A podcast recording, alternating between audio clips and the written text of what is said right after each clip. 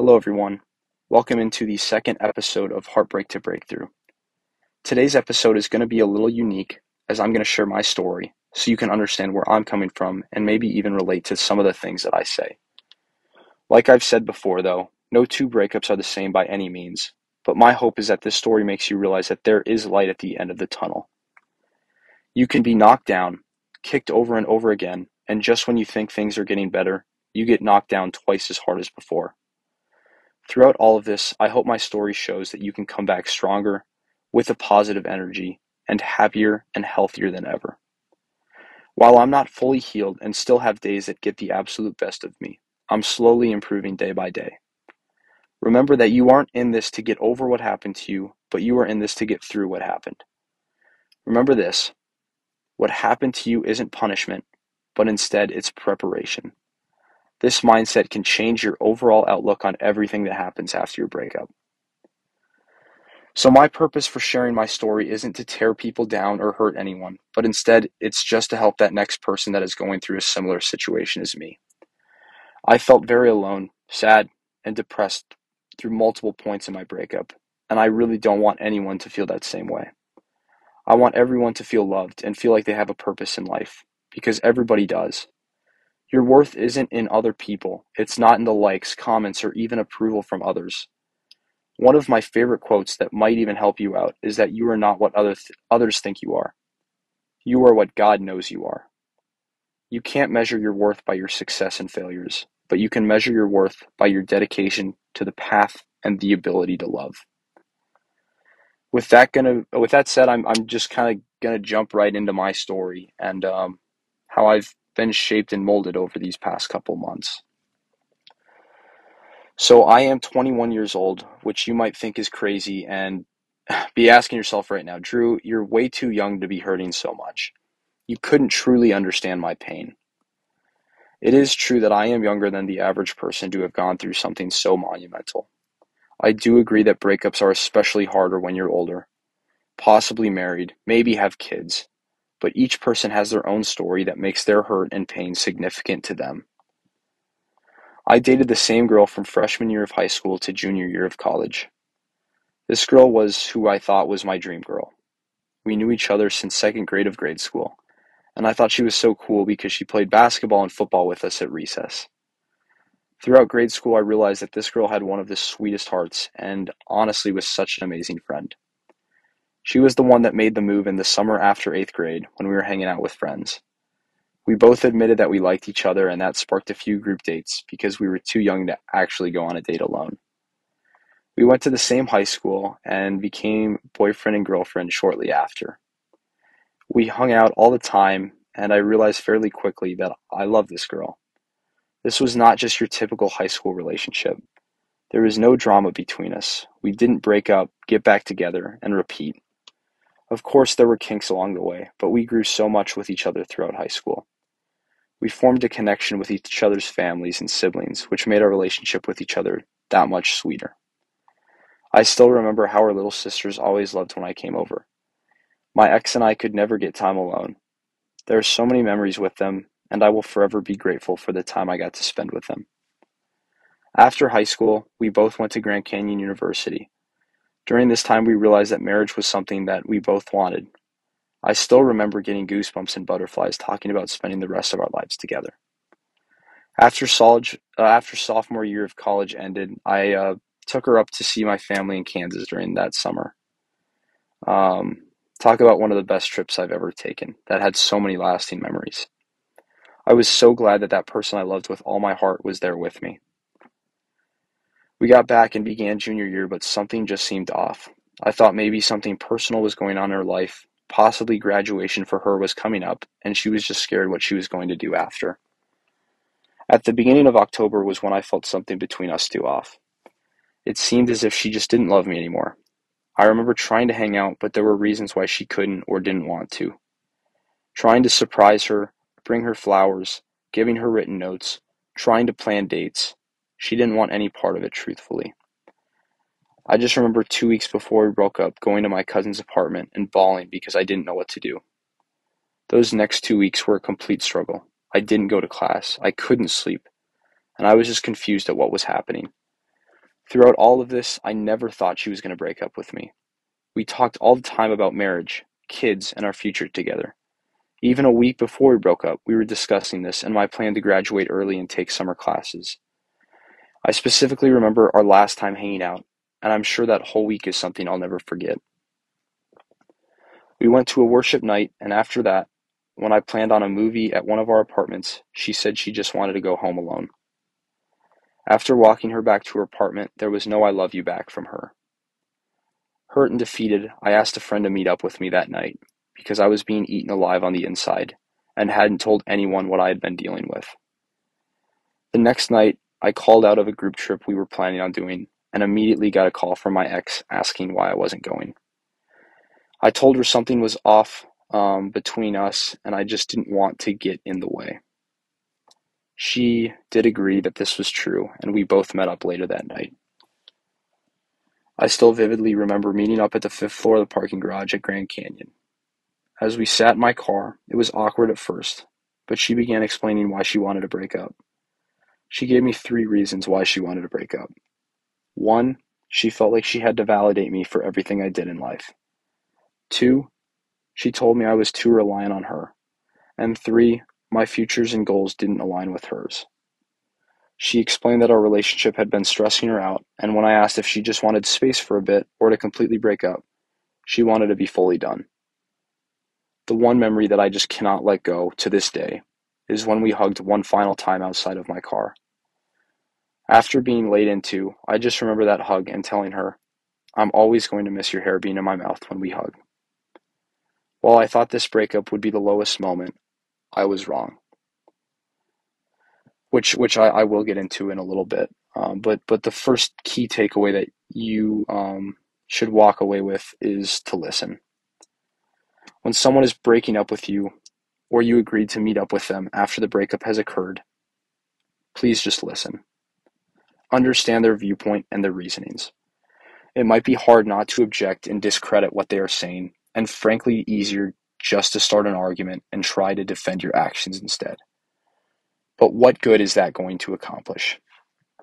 Maturity is honestly such a big characteristic to hold, and this is the first step toward that. Understanding where the other person is coming from and realizing that they too have emotions and feelings is crucial. Having all my midterms the next morning starting at 7 a.m. was not exactly how I would have planned my week to go. Another key point I want to add here is to seriously just try your best. The next days, weeks, months are going to be hard to have energy or focus on anything. Um, and, and, and, honestly, even important things, um, whether that be work or school related items. For me, doing my best was to just show up for my exam and put in my best effort, regardless of the grades I would receive. Sometimes you get pushed down, and when you try to get back up, you just get shoved back down again. There is no reason to be angry or pissed off at your situation, but instead accept what you can't change. This was my situation that I was dealt with. How could I handle it the best way possible even if it wasn't an ideal spot for me. Ask yourself, how can you just put your best effort into one thing today? Talk about getting knocked down even further. I realized I thought I had people in my life to support me that weren't actually there for me. The next part of my story is something I want to share not to attack anyone, but to let everyone who listens to this know that even in the lowest points of your life, when you beat yourself up for things that went wrong, when you feel like your dreams are crushed and there is no point in life, and when you feel like life isn't worth it anymore. There is hope and there is a light at the end of the tunnel. I know you may be listening to this and thinking that you don't consider yourself to be a Christian or even religious, but I want to draw your attention to a couple Bible passages that I opened up to right away, and even a song that I heard right after my breakup. I too was in a similar boat because I went to church regularly, went to a Christian university, and occasionally prayed. I never had the will and motivation to actually gain a connection and relationship with God. Even not having that true relationship, I still took comfort in Jeremiah 29 verse 11. For I know for, for the for I know the plans I have for you declares the Lord, plans to prosper you and not to harm you, plans to give you hope and a future. Also in 1 Peter 5 verse 7, cast all your anxiety on him because he cares for you. When I heard these passages, I thought, okay, and what about it? I've put my problems on you, God. What are you going to do about it? Where is this awesome plan you say you have for me? Again, you might not like the answer to this, but God doesn't work just like that. He isn't your magic genie that pops out whenever you need him, which is something that I had to learn. I needed to build a relationship with him. While I took comfort in these passages, I asked myself, why was that? After diving into my own head, I realized this was because I would gain something from my relationship with God. I only wanted to go to Him because I was hurting now and I expected Him to give me what I needed. I wanted this to happen so I could say to Him, All right, God, I'll see you in another three years when something else drastic comes up. God wants us all to come to Him, but that doesn't mean we can just show up when things aren't going our way and that's it. That isn't how a relationship works. Shifting my mindset to this was so important and something I hope each one of you can take away as well shifting my mindset to wanting a relationship with God for Him to be my best friend instead of just going to Him because I want earthly blessings.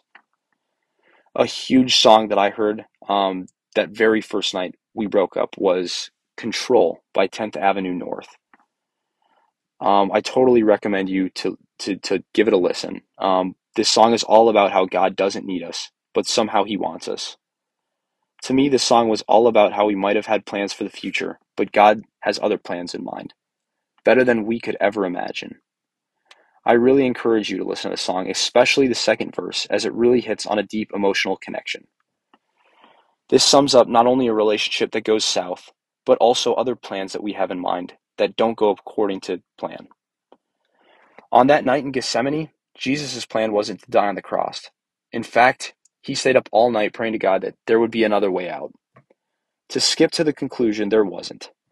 Jesus died for our sins and gave us the gift of heaven. Our plan is what we want and what we feel most comfortable with. But God's plan is perfect, and He will work out everything for good. The next few months, I beat myself up for the relationship being over. I cannot tell you how much hearing the words of, You were too reliant on me and you needed to be validated for everything you do in life had an impact on me. I'm sure maybe you were given reasonings that hurt you and damaged you. How should you go about handling these comments? For me, I just tried to hold everything in. I didn't want to lose more friends because I was too attached to them. I didn't want anybody to think that I was too clingy or expected them to be there for me all the time and have all the right answers. I put a lot of the blame on myself at first and tried to change from being reliant on other on, on other people. From the start of the breakup, I thought I would have my three roommates support, who were also my best friends. I quickly learned that this would not be the case. One of my best friends decided to never talk to me about the breakup or check in with me to see if I was okay.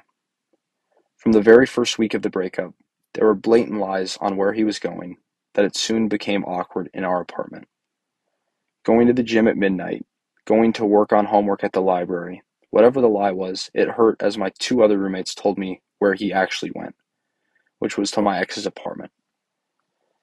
I battled through the end of that semester, even though it was definitely a struggle and trying to live life without my girlfriend and best friend.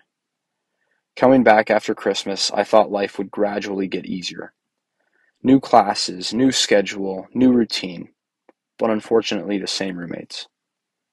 From day one of the second semester, it was the exact same thing lies and never wanted to talk to me. It started to get awkward between everyone at the apartment, and frankly, I had no idea what was going on. Did I do something? Were people picking sides? Or did people just not want to hang out with me anymore? I started staying at the apartment less and going home to my family's house more. In early March, it got to the point where he hadn't talked to me for three months.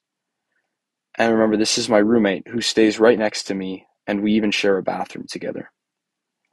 I remember just breaking down and crying most, most nights because I hated it at my apartment and at GCU in general.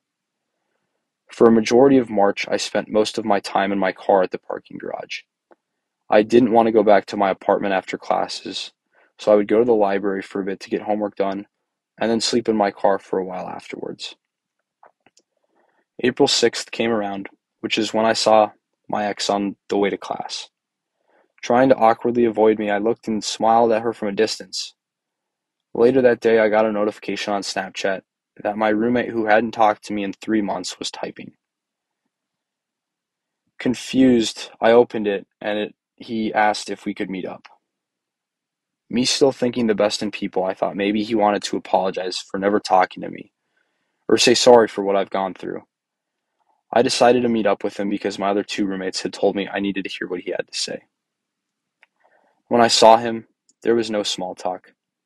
He said what he wanted to say, which is that he had feelings for my ex, and they were mutual, and they were dating. As I was absolutely defeated, my other two roommates texted immediately and told me to come to the apartment because they were talking. They, they, were, they were waiting to talk with me. I learned from them that my ex girlfriend and my ex best friend had been seeing each other for a while and had actually started talking to my roommates about them having feelings for each other in late November, while we ro- broke up October 27th. I don't need to get into all the details about the timing, but there were multiple times before we broke up that they hung out alone or they got very flirtatious with each other. I learned about comments my roommate made while I was dating my ex-girlfriend, which included how they would be dating if if I wasn't in the picture. My two roommates also told me that he would talk bad about me in front of my ex and even push for us to break up at the end. When my ex-girlfriend and ex-best friend went to talk um, to my other two roommates in November, one of my roommates asked her um, if she would have broken up with me if her new love interest wasn't in the picture. And her answer to that um, was probably not. It doesn't feel good to be cheated on, especially when the girl was your best friend in the world and you had every intention on spending the rest of your life with her. I know everyone's story is different and not everyone's breakup involves their ex cheating on them. No matter what your story is, I feel your pain, and each story is tough and difficult in its own way. Hopefully, knowing a bit more about my story and my background and where I come from will help set up for future episodes. My pain still hasn't just magically disappeared. There are days that really beat me down bad, while other days I feel like I am better than ever. Our goal, once again, is not to just push all our feelings aside and forget about all the past memories but to use those memories to share our story and set us up for our future. Thanks for joining me for this podcast, um, episode two. I will be back next week, um, kind of just diving into different emotions um, that you will have throughout this journey. Thank you.